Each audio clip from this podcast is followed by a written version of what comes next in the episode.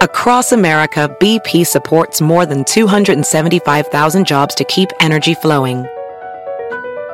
Jobs like building grid-scale solar energy in Ohio and producing gas with fewer operational emissions in Texas. It's and, not or. See what doing both means for energy nationwide at bp.com slash investing in America. Can you remember a time when you thought someone you disagreed with might actually be right? In the new podcast, You Might Be Right, former Tennessee governors Bill Haslam and Phil Bredesen pose that question to guests like Paul Ryan, Al Gore, and Judy Woodruff. Come for the stories, stay for the substance and expert insights into some of the most challenging issues facing the country, including affordable housing, crime, and education. Listen to You Might Be Right a new podcast from the Baker School at the University of Tennessee, available wherever you get your podcasts.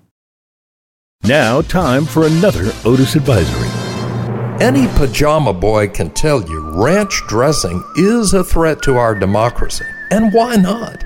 It says ranch, and ranch could remind you of Roy Rogers, who the correct people know still won't believe men can get pregnant and become their own grandpa. Know what could go wrong. So don't fall behind like Roy Rogers and risk having all your cowboy accounts closed. And don't name your pet horse Trigger. Anyway, your rulers want you to know that continued Roy Rogers worship could get you a moderate to severe ass whipping in the Whole Foods parking lot. This cat has never occupied anything but a saddle, just nonstop complaining about bad guys he's got to catch all while oppressed people everywhere get cheated out of having their own horse. It's just situational ethics, and it's got to end here.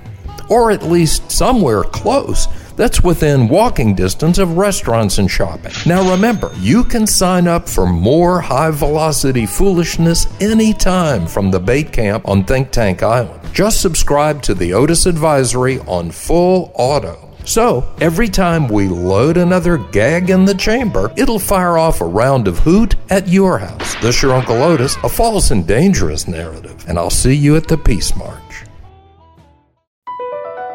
BP added more than $70 billion to the U.S. economy in 2022 by making investments from coast to coast. Investments like building charging hubs for fleets of electric buses in California and starting up new infrastructure in the Gulf of Mexico. It's and, not or. See what doing both means for energy nationwide at bp.com slash investing in America.